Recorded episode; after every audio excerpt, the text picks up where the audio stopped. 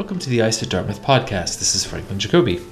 Sometimes scientific beliefs seem to come into conflict with other, particularly religious beliefs.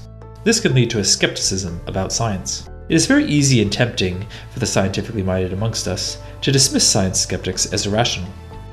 And yet, I'm not sure we really understand very well the complex relationship between religion and science as perceived by society. Further complicating our understanding is the fact that there are as many different perceptions of science as there are peoples. Who is skeptical? What are they skeptical about, specifically, and why? It's hard for me to imagine more important questions at this particular moment in time. Dr. Salman Hameed is an astronomer by training, but he has also become interested in how Muslim communities perceive science and its relationship to religion. He has explored this topic all over the world, and for this episode, we are going to learn a bit more about how to study perceptions of science and what he has learned so far. Salman is Charles Taylor Chair and Associate Professor of Integrated Science and Humanities in the School of Cognitive Science at Hampshire College. He is also the director of Center for the Study of Science in Muslim Societies. So you got your PhD in astronomy. How did you go from and I you still do astronomy I take it. How did you go though from doing uh, astronomy to looking at public perceptions of science, in particular um, amongst Muslim communities, different Muslim communities? Well, thank you. Oh, well, I, I, should mention that. Uh, so my astronomy is also not overlapping with history and philosophy questions. I mean, you can have sort of like those overlapping questions, but uh, my astronomy was uh, pretty sort of like mainstream. I looked at how stars form in galaxies, and I used a lot of different telescopes in Chile, in Hawaii, and I was in New Mexico, so over there, Arizona. And that was about star formation, debates over spiral galaxies, uh, how do they form stars, and asking questions about that. So I think directly it has it had no correlation with where my work has ended up with. Uh, but I think well first of all that tells you that you never know where life is going to take you. So you know all kinds of courses all kinds of experiences are important but i think my interest in these questions was from twofold. One uh, i grew up in pakistan which is a very religious society and i got interested in astronomy actually because of carl sagan I watched his Cosmos, and after the first episode, I was like, "Whoa, I want to become an astronomer." And so, of course, like you know, that was I was in ninth grade. It took whatever 16, 17 years after that to actually get the PhD, and and of course, that journey is long, and it takes you through various paths in terms of thinking about questions. And I came to the U.S. from an undergraduate and my graduate school and I got my PhD over there. So in the back of my mind, that ha- question has always been there. Now I'm in a different cultural context, both in terms of uh, disciplines. I never thought I would be an astronomer, and also more sort of like as a culturally, I was in the U.S. and I was in New Mexico. I was in Las Cruces, which brings me to the second part of it because I was a teaching assistant to a new class that was developed over there, which was called Revolutionary Ideas in Science. It was taught by one of my favorite professors over there. I was the TA. And it dealt with how scientific revolutions or ideas that overturn ideas happen, right? And it was in the astronomy department, but it was sort of like bringing in history of science and things like that. And uh, I, some of the ideas I was introduced to for the first time. I did not know much about anti evolution movements, creationism in the US, and fundamentalist movements, uh, age of the earth debates. But also, that course actually dealt also with unanswered sort of like things that we are still dealing with, uh, dinosaur extinctions, for example. So it was a much more of a science course. But that got me interested in that in particular when we talked about search for life in the universe a lot of the students that were pretty, I would consider, in terms of course level, very smart students, they also believed in flying saucers. so to me, that was to me that was interesting because, again, in my naive understanding, and again, so you can think about I'm as far away from social sciences when I'm in grad school in physics and astronomy. My undergraduate is in physics and astronomy, so I'm coming from there. And encountering that, so a very naive assumption is that, well, I mean, why would you believe in UFOs? I mean, you know, there's no evidence for that. I mean, but it was very clear that being smart, being sort of like, you know, intelligent had no correlation with whether you would believe in flying saucers or not. And to me, that was fascinating. To me, that I really, I, I, so I would actually talk to these students because I'd be like, okay, so tell me why, what makes you believe that? Because I know you are one of the smartest kids in the class. So I think that's how I started getting into it. And uh, that led me to my postdoc, which was uh, here in Five College Astronomy Department and at Smith College, which uh, was about, uh, I had to develop a course called Astronomy and Public Policy. So as you can see, my trajectory started to move slowly in that direction. And ultimately, by the time my postdoc was over, I was like, oh, I love this stuff. And so I, uh, I was lucky to get a, a, position at Hampshire College, which was uh, uh, integrated science and humanities. And it was a chaired position, which gave me the freedom to explore uh, any areas of science as long as it connects with humanities or social sciences. And I had uh, sort of like the freedom to do that. And I ended up working more on Muslim societies because of those two connections of how people think about these things and what factors determine how they think about it. Sorry for a very long answer. well, an excellent answer. It's curious that you you came from Pakistan, which you described as a very religious country, and yet we're having these sorts of experiences with students who um, had, I guess you might call them non-scientific beliefs. Once you came to the U.S., it might have, must have been quite a culture shock, if that's the I, way to describe it. Right. I mean, to me, that was one of the most fascinating aspects. Uh, uh again, looking back at it, and uh, from undergrad, I was at Stony Brook uh, in New York, and you are much more isolated. You are sort of like, you know, okay, I'm in the physics department, astronomy department, but I think because I had to TA a class that exposed me to a broader audience that may not be pure coming from the science background. And yeah, I mean, I think, uh, again, if I was being outside of my body and out of body experience, uh, that would have been fascinating to think I was defending evolution to students who are in the US, even though I'm coming from Pakistan. And I'm like, what are you guys talking about? This doesn't make any sense, right? And so, so absolutely. I mean, I think uh, I think it was uh, it was a weird experience. But once I started to learn more about it, then it didn't seem as strange. And now I find it, uh, in fact, uh, it's a pretty rich area from a scholarly perspective in terms of how anti-evolution movements, for example, have developed, or for that matter, how flying saucers and UFOs are a in the very specific American mythos, American culture, and how that connects with the rest of the world. Uh, I think some of these things, both flying saucers and creationism, is a very American phenomena. And so, uh, so I think so. I, I, I find I still have those connections, and uh, and, and and I still find them very uh, interesting it must be very challenging to study these sorts of things and you are looking at um, either uh, c- cultures from around the world very different countries very different well languages and practices. How how do you go about doing that? Right. So so a lot of my work deals with how muslim societies or muslims in different societies think about biological evolution. Uh, and i would rather place it in the context that it's not about evolution. In fact, uh, it's about more about perceptions of science. But I use biological evolution as a probe to look at the diversity of views. And one of the things, and again, I'm coming, my own views have dramatically altered about my this whole this particular subject as well over the last 20 years that I've been working on.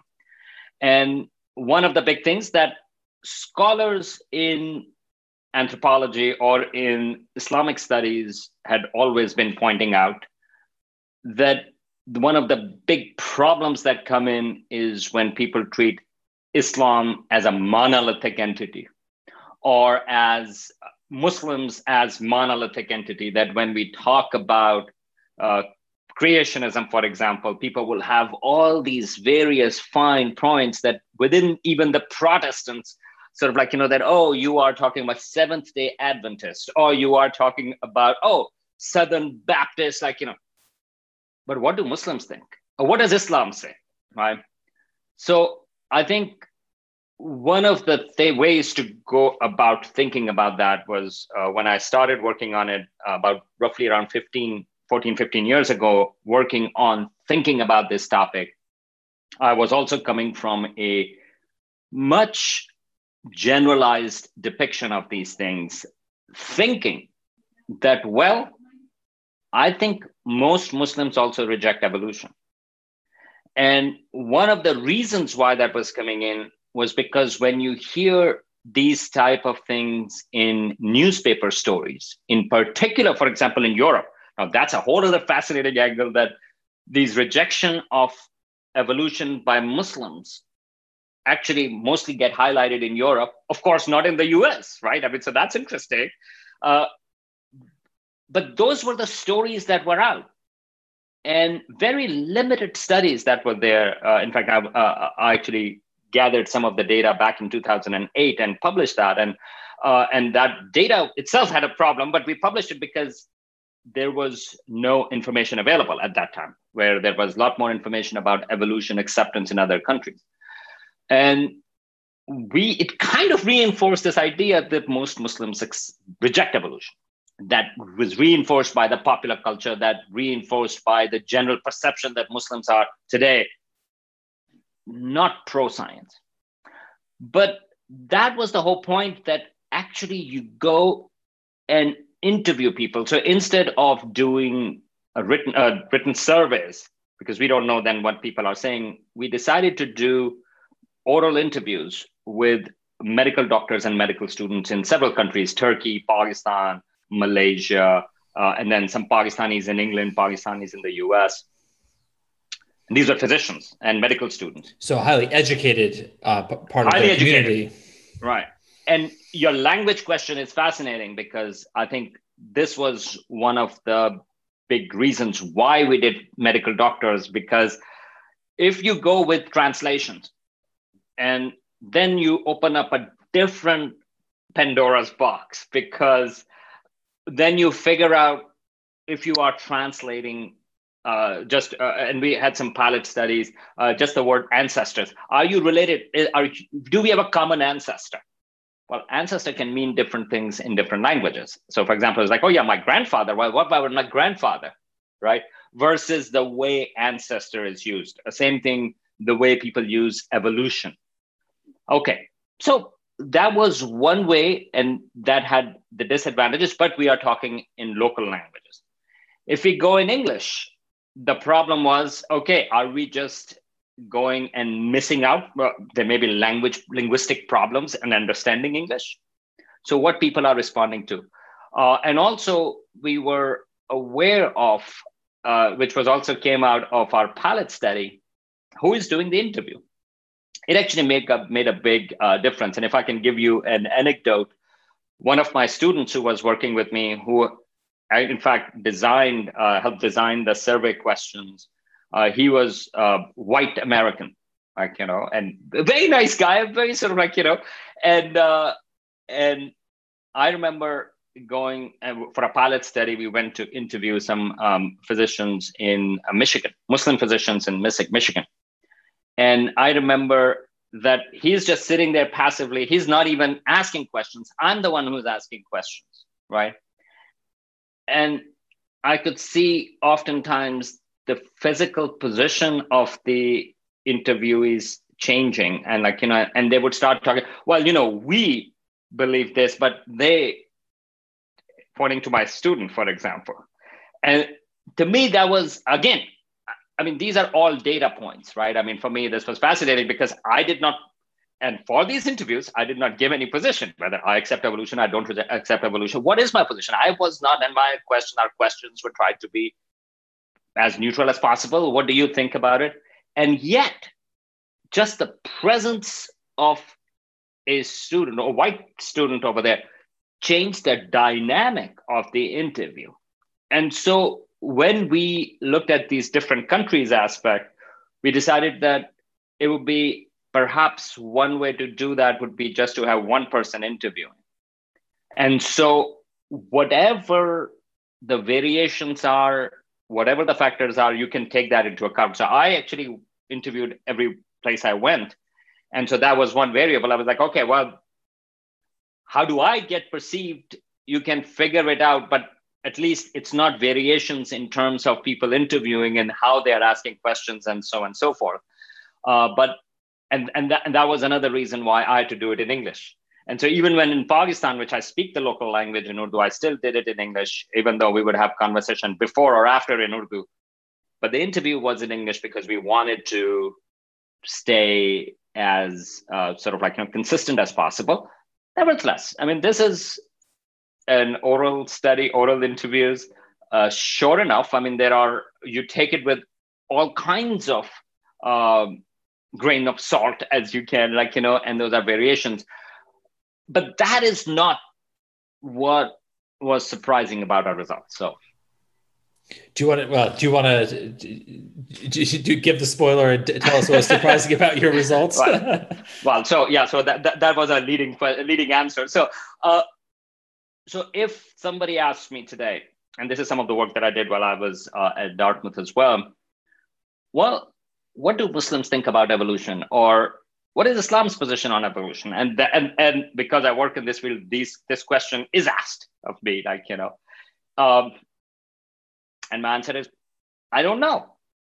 Right? I mean, I, I was like, well, it depends upon who you are asking. It depends upon in what context you are asking. There are all these different responses. There is no singular response. Now, on the one hand, this is not surprising because, right, why would we consider a billion people to have a single position. yet from all over the world. From all over the world, right? Yeah. And yet that's what we do, right? I mean, that's the narrative.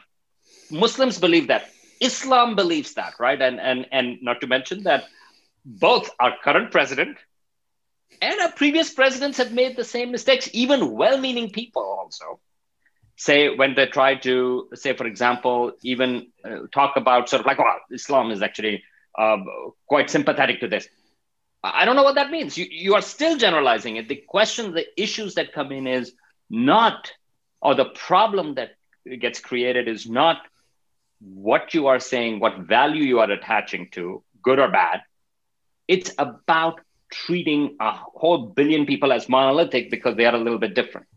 And whose narrative is that? Is that principally an American narrative or a, an English speaking world narrative? Or who, whose narrative is that, that you've got a billion Muslims who all are the same? I think that's a fascinating question. And, and I would answer to that in the way that actually it's certainly American narrative. It's also in Europe. It's also in Muslim countries, in different Muslim societies as well. And why is it there I mean, some of it would have to go with the larger post-colonial colonial narrative that have existed. So there are these historical narratives that got established, and there were responses to that. Right. So 19th century, a lot of Muslim narratives in Muslim societies that were responding to colonial narratives. They also created this mythologies of, well, for example, well, there was this Muslim past. And so there is a Muslim present uh, there is a wonderful book, uh, which is uh, The Idea of the Muslim World, which actually traces it, that came out, I think, uh, two or three years ago, which traces this, that this idea is actually a 19th century idea that there is a Muslim world. Before that, there was no such thing as a Muslim world, but that particular idea, and that was an interaction between colonial interests that were driving, well, here is a swath that justifies colonialism, for example, it doesn't matter where they are in different places or not. And then in response, well, there is a unified opposition to it because there are Muslims. So, so there is a complex historical reasons as well. But all of these are way beyond what the actual data and what the actual reality is. So let me give you an example. Of course, we are more familiar with the American examples. But when I was interviewing in Turkey, a lot of the people would speak for all of Muslims over there. They say, oh, you know, no, no. So some people would say, uh, which was fascinating to me because, again, as I said, I am who I am, right? So whether people considered me as an insider or as an outsider, it wasn't in my control, nor did I of, object to it or reject it, right? So if somebody says, well, you know, we all reject evolution. Okay, like, okay, so why would you do that, right? Like, you know, so sometimes, and in Turkey, I remember talking to people, and they would uh, oftentimes say, of course, no Muslim accept evolution. Similar thing in some cases in Pakistan, some cases in Malaysia. So, so that again, this perception of a monolithic entity can be in many different places, but not everybody does that. Again, if I say that everybody treats that as monolithic entity, I think I will be making the same mistake of treating everybody the same. Nevertheless, that exists. And what was interesting for our results is like, you know, yeah, I mean, there are all kinds of positions on evolution. People use Islam to reject evolution. People also use Islam to accept evolution because they say, well, evolution was in the Quran or on other things. So that also happens. It depends upon where you are and what dominant narratives are there. So, for example, in Turkey, the issue of evolution is also a political issue. It actually straddles the line between the secularists and Islamists. And part of the reason is because part of the secularists actually used that previously to show that a rejection of evolution means you are anti-science and you are backwards. That was the narrative that was used before. And then a lot of the Islamists and Iran, become like, of course, yes, that is how it differentiates us with the secularists. We do reject evolution. And that's because evolution is an atheistic philosophy or a materialistic philosophy, and so on and so forth. So in Turkey, what we found was that there was a, I mean, again, with the smaller sample that we had, there was a bigger shift and that li- aligned a little bit. Again, we could not, we did not ask about the political affiliations, but we did have other kinds of questions. For example, their own religiosity, how many times they prayed and things like that. And that kind of straddled, gave us a relationship to that. In Malaysia, we had about 30 people that we interviewed. With the exception of one, everybody rejected human evolution. And most of them also accepted evolution. And remember, these are the educated elites. And these are all doctors, these are all physicians. Yes, physicians and medical students. Now, why was that the case? Well, we suspect. So this is something again we cannot because this is not a huge study. But what we discovered was that uh, I mean we would start the interview with, well, what do you know about biological evolution or what do you know about evolution? And in other places, Turkey or in Pakistan or other places, people would respond by usually by thinking about what they know about the stuff that they learned either in 9th, 10th grade or in medical school. In Malaysia, a lot of the responses started by saying, well, it is against Islam. So this was interesting because we didn't ask whether what is the position with Islam is. But for them, when they heard evolution, their first response was that it is against Islam. So what we suspect what's going on is that in Malaysia, the question of evolution in through interesting means, and that is needs to be further unpacked. It has become a definition of being a Muslim that you reject evolution. Right? In Pakistan, on the other hand, when we asked questions, there were all kinds of responses, and including about whether you accept evolution or not. It was all over the map. And one of the reasons why we suspect that is the case is because evolution never became a flashpoint either from a religious context or from a political context.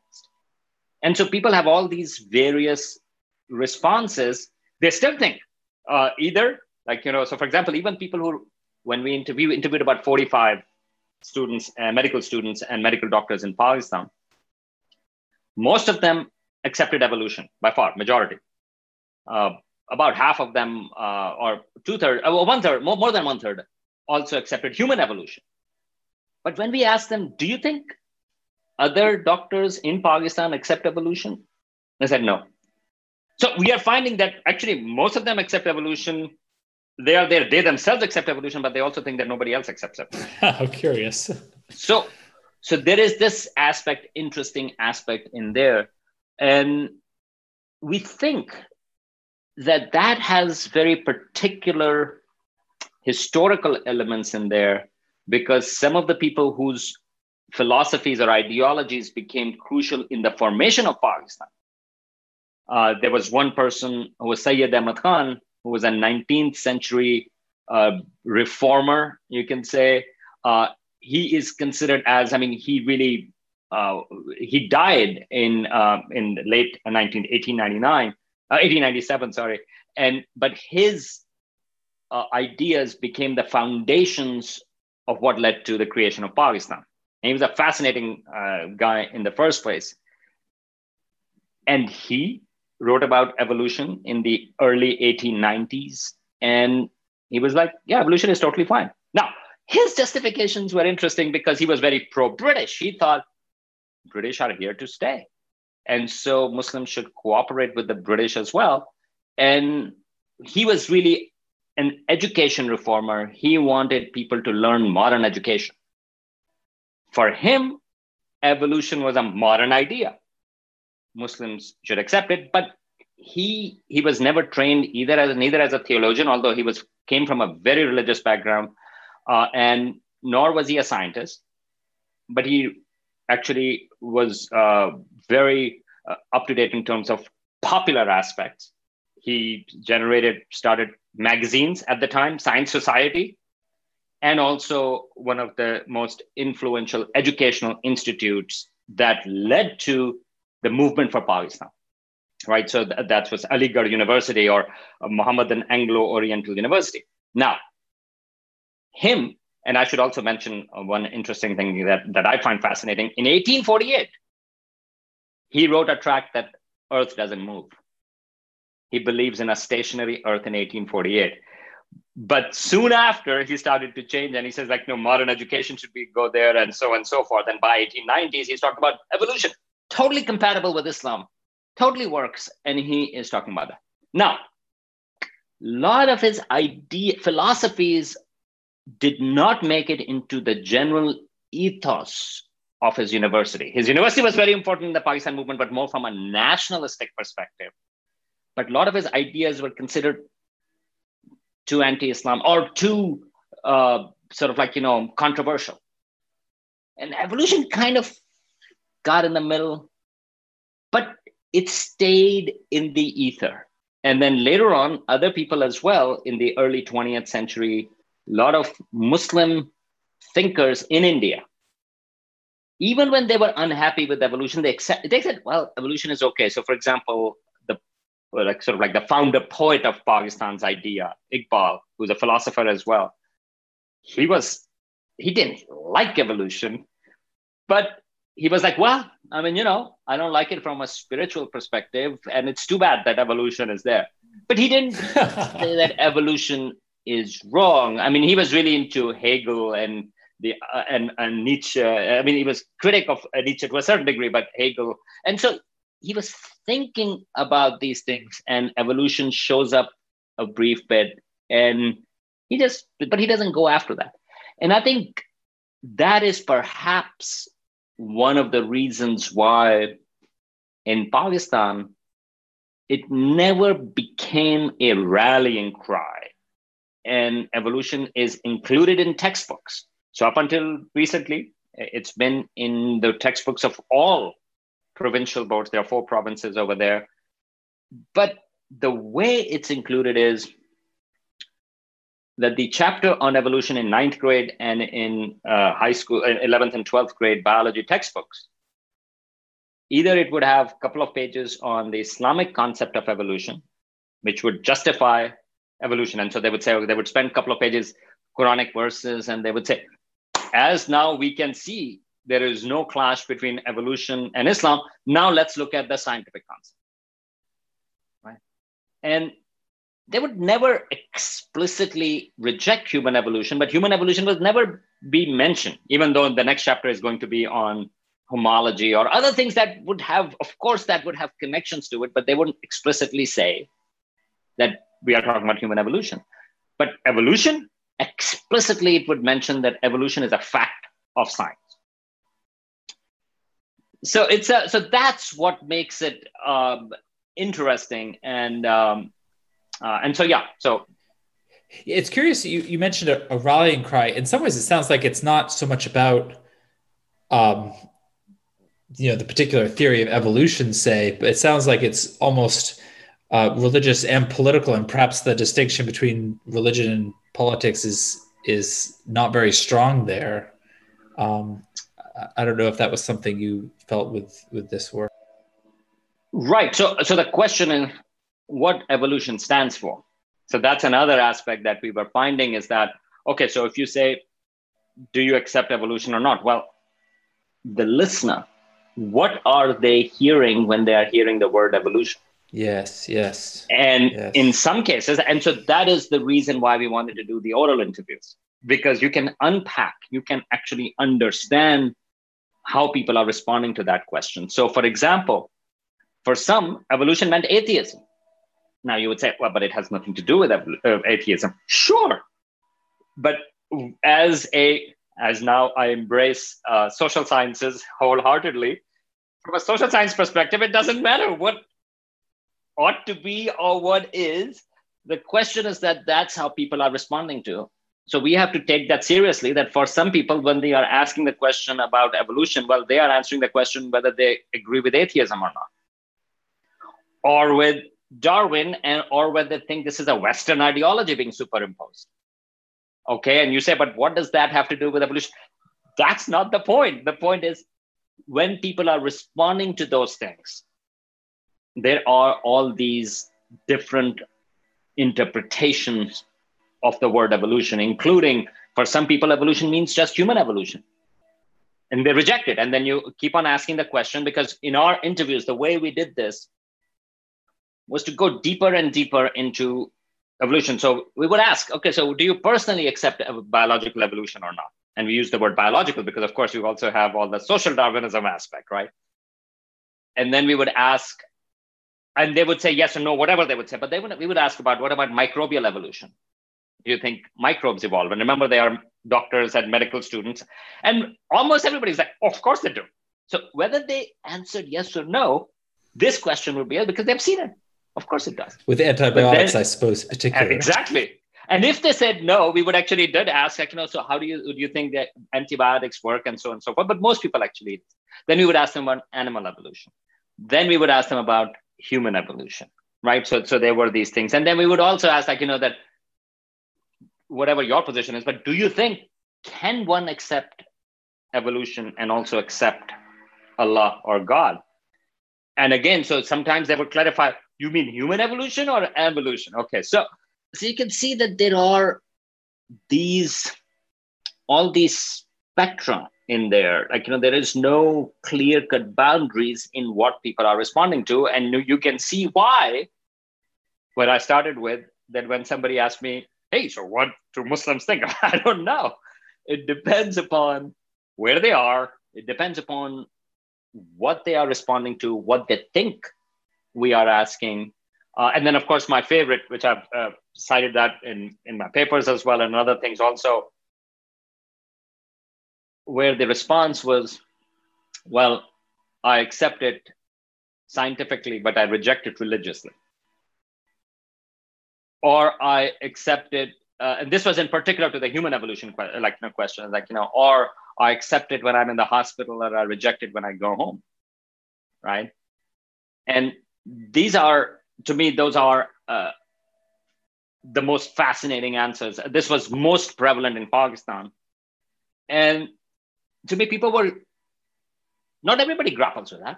some people have a clear cut answer. No, I reject human evolution. Sure, I, I reject evolution. Some people have very clear cut acceptance also. Or accept it, as a scientific idea, whatever. But then there are people who are grappling with that. And what I think is going on, and how I'm framing it as that, is that for some, the definition of the question from, and you are a philosopher, so you would appreciate that from the epistemology perspective, it makes it two different things. Meaning to say, if you are in the hospital, the, you are using a scientific epistemology to evaluate whether it's a accept a good idea or not. When you are at home, then evolution, that same word becomes a religious question. And so you may think in a different way, but of course, when I go to the hospital, of course it's true. But when I go home, you're asking, is it true or not? Well, I have my family and I'm thinking about, well, what does it mean? No, it's not true. Right. Now, in all of that, the biggest factor is, I think, like, you know, in uh, these kind of things, does it matter?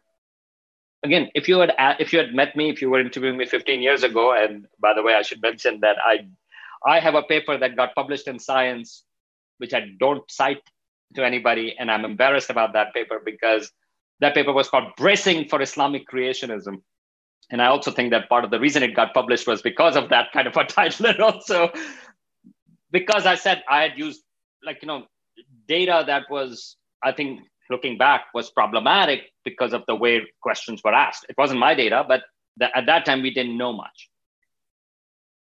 So if you ask me today, well, it's a really complex question and why bracing for Islamic creation, for most people, it doesn't matter whether evolution is true, whether they say evolution is true or not, right? I mean, where does it impact? And that's the problem with having surveys, right? I mean, or or for that matter, a little bit of interview as well. But for surveys, definitely that uh, Pew survey, for example, does that for all over the world, and they would have a question. They did do that for the Muslim world as well about evolution. So you can imagine, I am doing my going through my life when I'm going through uh, whatever. Now I'm in the hospital or I'm at home. I get a phone call, I pick up, and they say, "Okay, so do you accept evolution or not?" Okay, and I'm responding like you know, what matters to me most, right? I mean, like you know, so it depends upon where am I, what, what am I thinking. Does it matter what I say, right? And so for a lot of people in those contexts, they respond if if they think if there is and, and oftentimes people like richard dawkins and others who make it difficult for people to accept evolution and be religious because they would say oh you cannot be honest and accept evolution and accept a religious worldview. And so they have heard that narrative. And i've got a phone call. I have five minutes. They ask me a question and they say do you accept evolution or not? And i'm thinking well i've heard like you know that evolution is linked with atheism, something like that. I don't know much too much about evolution, but I've heard something like that. No, because of course, for me, religion is more important, whatever, like, you know. So I think for even for those doctors who have these two epistemologies, they are being very practical because, of course, they don't reject what they do. They are professionals. But if I am asking them very specifically about the meaning behind their acceptance, well, that takes you to a different level, and many don't think about it. Some do. And that's what was causing these variations. And so, so that leads to, apart from what people think about evolution, it also leads you to the variations in how individuals are willing to live by. As a philosopher, you would appreciate. I mean, some people are like, "Hey, you have to be philosophically consistent." Yeah, I mean, you know. But then, what does but, consistency consist in? but for some people, right, it's not the logical consistency from the epistemology perspective, but perhaps some other consistency which makes it more uh, reasonable that these different answers exist. So, so what I would respond to that type of thing. I mean, again, it's not the majority of people give these dualistic answers, but in our Pakistani sample, they were about a third, which was quite a bit. They had all these variations of that. Like, you know, it's a very good theory. I think it's true, but I reject it. Okay. And from a religious perspective. I mean, so when they are saying I accept it from science and reject it from religion, so on the one hand, it's like, what does that mean? right? I mean, what does it mean that I accept it scientifically? So what are we va- evaluate? What what value are? It's the same person, right? Yes. So, yes. So I think of this as people grappling with that and making sense of it. Some for some people. Now other people grapple with it and perhaps come to a conclusion one way or the other that still doesn't negate what they do. Even if they say they reject human evolution, they are in the hospital, they are still working with that, they are still good doctors. That doesn't change the fact. Now, there is a larger philosophical argument. Well, in the long run, is it better to accept evolution and be a good doctor? Well, sure, but just to be a good doctor as long as you accept that there are similarities between human and again what does exactly how they are thinking about human evolution because you can still argue that god made the body which is very similar to all the other species right so there are all of those uh, different things so uh, what after doing all of this work uh, what it has led me to is like you know i cannot give a straight answer to this question about what do people think about evolution because you have to know more. And i have a lot more respect for fuzzy views on that because i think that's where the beauty lies. I mean that's where fascinating stuff is happening. Thanks very much salman. I really uh, i really enjoyed that. Thank you very much. I really appreciate it